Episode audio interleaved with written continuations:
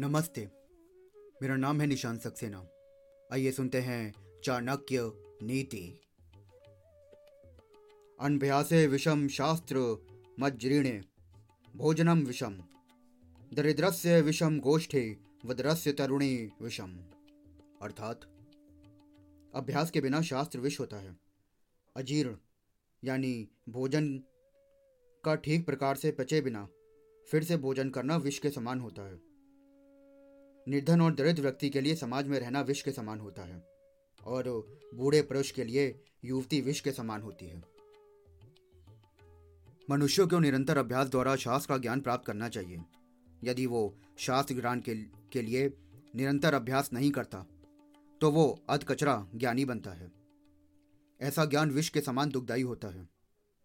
इसी प्रकार पेट में अपच की स्थिति में यदि बढ़िया से बढ़िया भोजन किया जाएगा तो वो भी विष के समान कष्ट देगा। दरिद्र।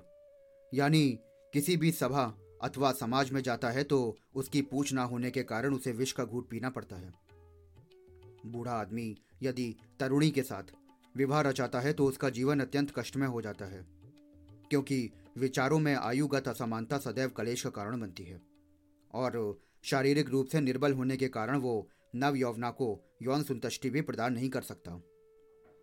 ऐसी पत्नी प्रदभष्ट हो सकती है, जो कि सम्मानित व्यक्ति के लिए अत्यंत कष्टकारी से स्थिति होती है। धन्यवाद।